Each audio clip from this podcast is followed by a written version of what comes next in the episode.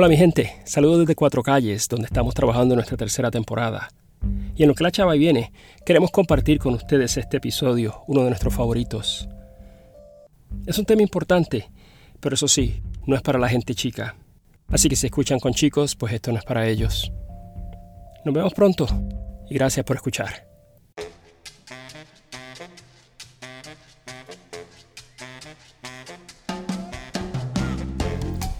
Hola, has llegado a Cuatro Calles, un programa que te trae historias de nuestra historia. Acompáñame.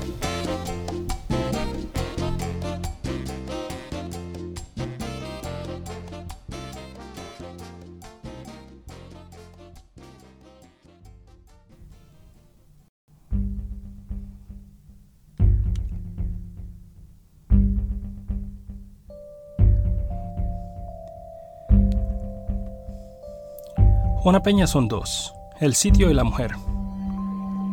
Una peña, el sitio, quedaba en el camino que lleva de Guayama al puerto de Arroyo, en el barrio Guasimas, mi barrio. El sitio quedaba además en boca de todos, en el cuento y la memoria, en la historia repetida, la que un día de mi infancia mi abuela me contó. Juana Peña era el sitio donde el diablo bailaba. ¿Y un Viernes Santo? ¿O sería un Jueves Santo? Un día santo, un santo día se le cayó al diablo la careta y todo el mundo salió corriendo. Mejor dicho, se le salió la cola, la cola colorada por el ruedo del pantalón. Eso contaba mi abuela. Juana Peña la mujer también existió. Era la hija de una lavandera llamada Ramona y un tal Peña. Y hay que aclarar que este último detalle no es superfluo. En aquel entonces que te reconociera tu padre ya era todo un buen comienzo al menos en aquellos campos. Juana, la hija de Ramona, llegó a la adolescencia y se emparejó con un mecánico de la central Lafayette. O sea, del ingenio azucarero que ya dominaba la industria y la silueta de mi pueblo en los 1920 y pico. Juana por su parte trabajaba de doméstica, con la familia Calimano me cuentan. Y resulta que un día la curiosidad la lleva, junto a los muchachos que cuidaba, a asomarse ese negocio, Ten presente que Juana todavía es joven, casi pequeña, y la intriga esa casa con patio, con casitas hacia el lado, donde bajo un úcar se baila, se bebe y se juega. La excursión le cuesta el empleo y para completar, una paliza a manos de su pareja, el mecánico de la central.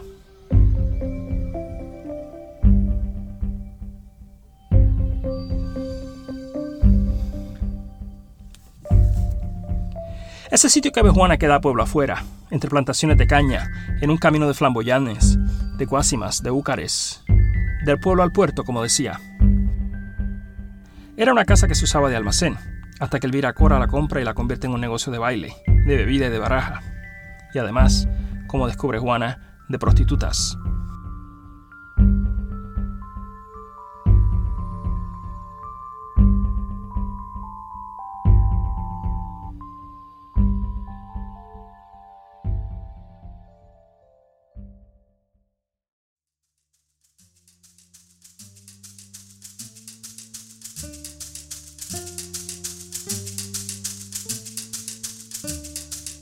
Prostitutas.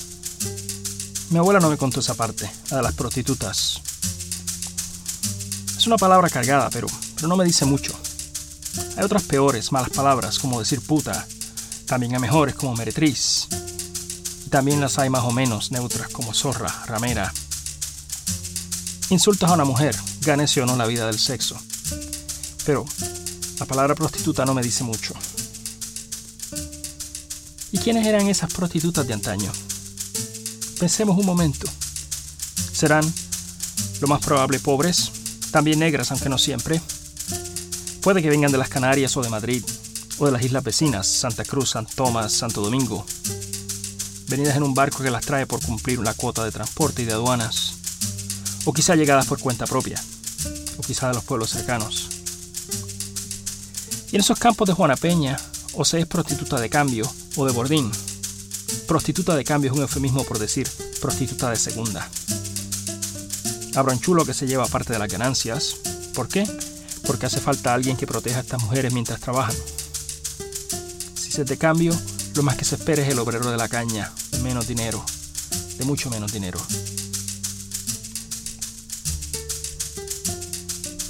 O se puede ser prostituta de bordín, de la palabra boarding, como decir boarding house en inglés, hostería, pensión, casa de huéspedes.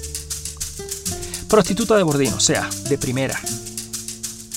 Las busco en automóvil, que en esa época todavía son pocos, y las trae hasta el negocio, donde se les cocina, se les lava y se les plancha para poder entretener a la aristocracia masculina de ese pueblo cañero.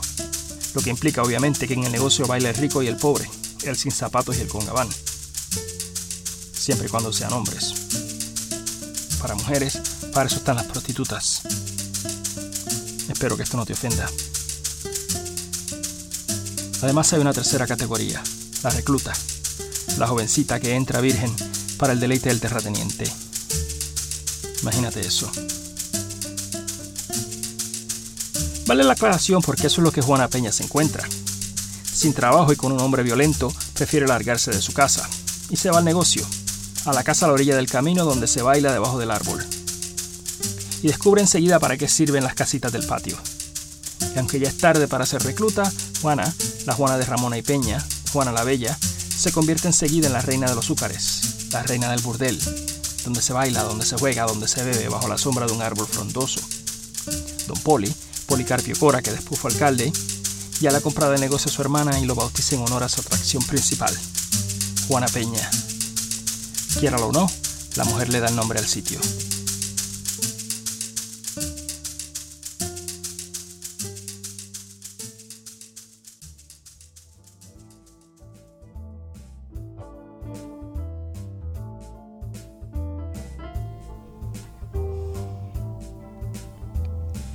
Lo de Juana Peña no era nuevo, ni en Puerto Rico ni en ningún lado. No me consta que existiera entre los taínos, que me digan quienes sepan, pero sí sabemos que ya temprano en la colonia, o sea, ya en 1526, se menciona un prostíbulo plenamente establecido en San Juan. Y donde hay prostíbulos, hay reacción al prostíbulo. El Imperio Español y la colonia española han fundado casas de recogimiento, que son conventos donde se enclaustra las prostitutas para espiar sus pecados. El obispo de San Juan, don Pedro Concepción de Urtiaga, le escribe a Felipe V, rey de España, en el año 1706, para proponerle convertir un hospital abandonado en una casa de recogimiento. El monarca, que tiene agenda reformadora, le niega el permiso y le exige que se habilite de nuevo el hospital. Por eso la isla será el único territorio del Imperio Español donde nunca hubo casas de recogimientos.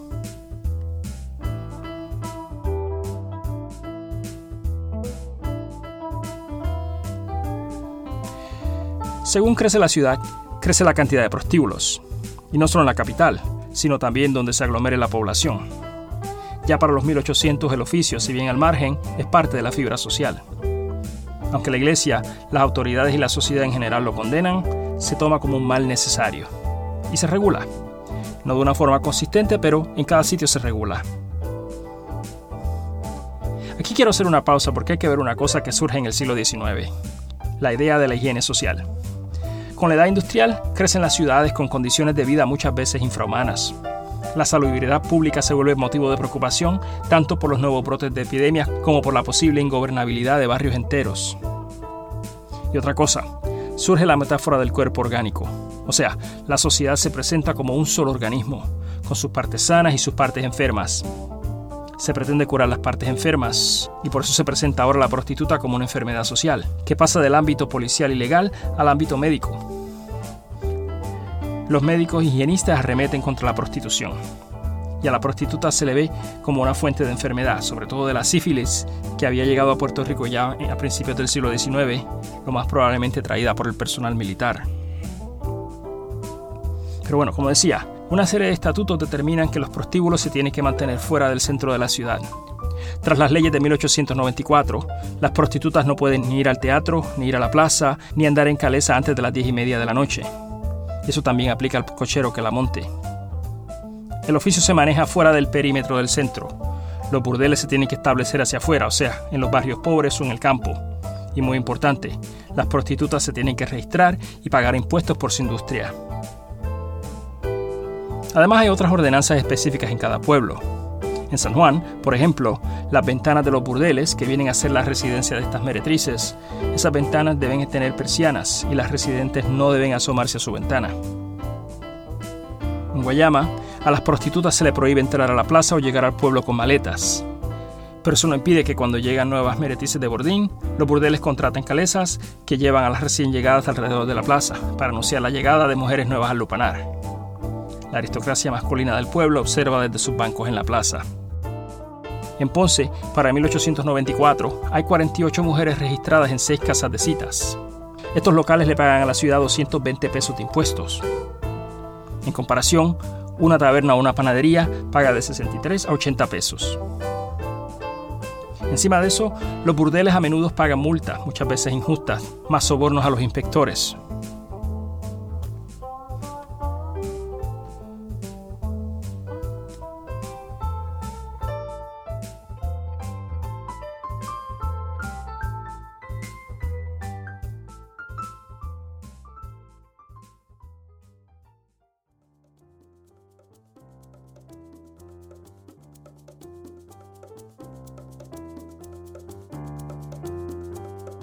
Sintiéndose explotadas, las prostitutas se organizan. Un ejemplo extraordinario se da en La Habana, Cuba, donde las prostitutas fundan un periódico llamado La Cebolla. La Cebolla defiende los intereses de las prostitutas y sale a la calle el 9 de septiembre de 1888. La publicación solo logra sacar una tirada, pero plantea no solamente los reclamos, sino todo un programa de acción a beneficio de las prostitutas. También hay muchos casos de resistencia individual. Ten, por ejemplo, el caso de Francisca Saldaña, meretriz de la casa número 118 de la calle Sol en San Juan. A Saldaña, en 1899, se le amonesta varias veces por asomarse al umbral de su propia ventana. La policía le ordena que se adentre, pero Saldaña se niega, mofándose de los guardias. Igual hace Juana Osorio, que termina citada a corte por desobediencia y falta de respeto a la policía. En Ponce, para ese mismo tiempo, dos prostitutas le voltean la sartén al sistema legal. A Cecilia Cádiz y a Emilia Brito se les acusa de violar el reglamento por ir al centro del pueblo. Pero Cádiz y Brito pasan de ser acusadas a ser acusadoras. Reclaman derecho de cobro por derechos adquiridos, que viene a ser un argumento legal con el cual reclaman que, puesto que han pagado impuestos, eso les da derecho a su oficio. Y alegan que van al pueblo a cobrarle a dos varones que se negaban a pagar. Cádiz y Brito ganan a medias. Se desestiman los cargos por violar la prohibición de ir al centro, pero no logran cobrar su dinero. Tampoco le digan a María Luisa Rivera cuándo y a dónde puede ir, porque el 13 de marzo de 1900 se le denuncia por estar asomada al balcón en horas no permitidas, o sea, las 2 de la tarde. Cuando se le ordena entrar a la casa, Rivera le contesta groseramente al guardia de policía. Al mes se le vuelve a acusar por salir a la calle antes de las 10 y media de la noche y dos semanas después vuelve a salir de su casa a la media tarde y vuelve a negarse a obedecer al guardia, otra vez contestando de modo soez. Esa misma noche el guardia, Bonifacio Domínguez, le da una paliza que la manda a la clínica de socorro. Pero por lo general las meretrices se someten al reglamento, que desde 1894 se ha codificado y queda impreso en un carnet que cada prostituta debe llevar, aun cuando la mayoría de ellas no sabe leer ni escribir. Dos veces por semana las autoridades registran las casas de cita y el médico higienista les hace exámenes vaginales a las mujeres, con el propósito de identificar casos de enfermedades venéreas. El resultado de esos exámenes se apunta en el carné. Para protegerse, las mujeres de los burdeles manufacturan un protocondón hecho de tripa de animales. No me consta si los clientes lo aceptan o cuán efectivo era.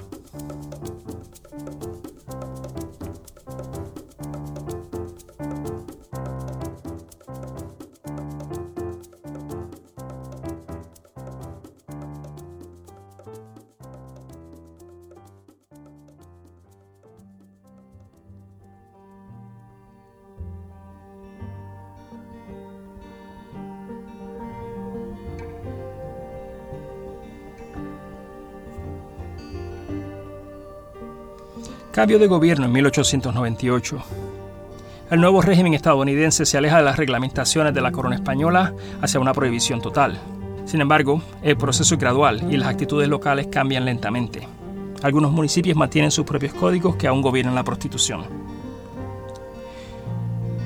El catalista hacia el intento de erradicación del oficio y la persecución de las prostitutas se da en el año 1917. Ese año Estados Unidos se enfrasca en la guerra mundial y con eso cambia muchas cosas. Además del reclutamiento masivo de jóvenes soldados, se codifica el comportamiento de la sociedad. Entre sus códigos se identifica la prostitución como un acto de traición. Se pasa la ley de cinco millas, que prohíbe a las prostitutas andar a menos de esa distancia de las instalaciones militares. Y se inicia una campaña contra la prostitución. Se cierran los hospitales de mujeres por el hecho de proveer servicios a las meretrices y comienza una ola de arrestos masivos. Para 1918 se han arrestado en Arecibo solamente 334 mujeres, 57 de ellas en un solo día. En Ponce se encarcelan 525 mujeres de 23 pueblos. De estas, 70 habían sido arrestadas en una sola noche en el pueblo de Humacao. Con tantos arrestos se tiene que abrir una tercera cárcel de mujeres en Mayagüez. Más cárceles, menos hospitales. Nos cuenta Eileen Finley, los convoyes de trenes y camiones, llevando mujeres arrestadas de pueblos pequeños a cárceles de ciudades cabeceras como Arecibo, Ponce y Mayagüez, se encontraban por el camino con multitudes de gente que esperaban para gritar y humillar a las mujeres. En un solo día, 500 personas se congregaron en los alrededores de San Juan para pitar, para insultar y gritar a las detenidas. Estos viajes tuvieron que ser un vía crucis para las mujeres arrestadas, no solamente porque les esperaba un año en prisión, sino porque se convirtieron en un espectáculo nacional, publicitadas como prostitutas y expuestas a los curiosos y hostiles ojos de toda la isla. Howard Kern, el Procurador General de Puerto Rico que ha dado las instrucciones, le escribe a su jefe, el gobernador Arthur Yeager, y le cuenta que en total se arrestaron 1.197 mujeres.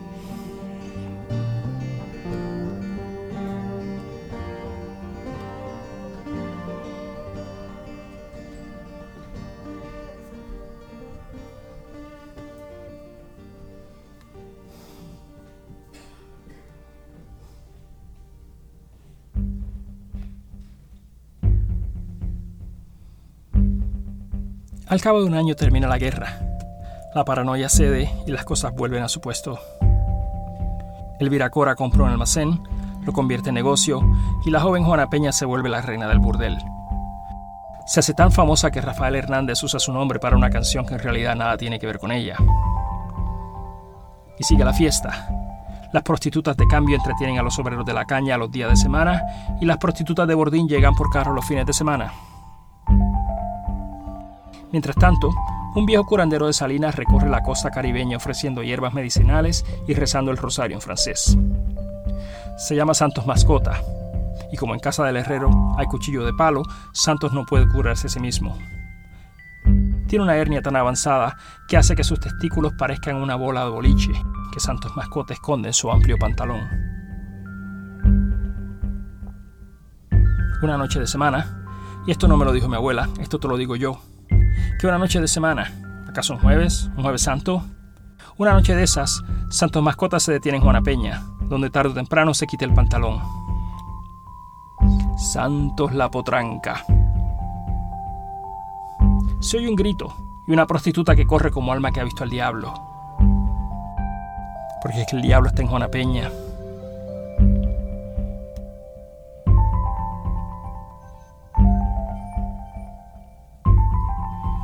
Gracias por escuchar este episodio de Cuatro Calles. La investigación se basa en la obra de Rafael Aponte Ledé, Eileen Finlay y Nieve de Los Ángeles Vázquez Lazo. La música es de Lobo Loco. Más información en nuestra página cuatrocalles.com. Cuatro Calles es una producción de Eric Quiñones.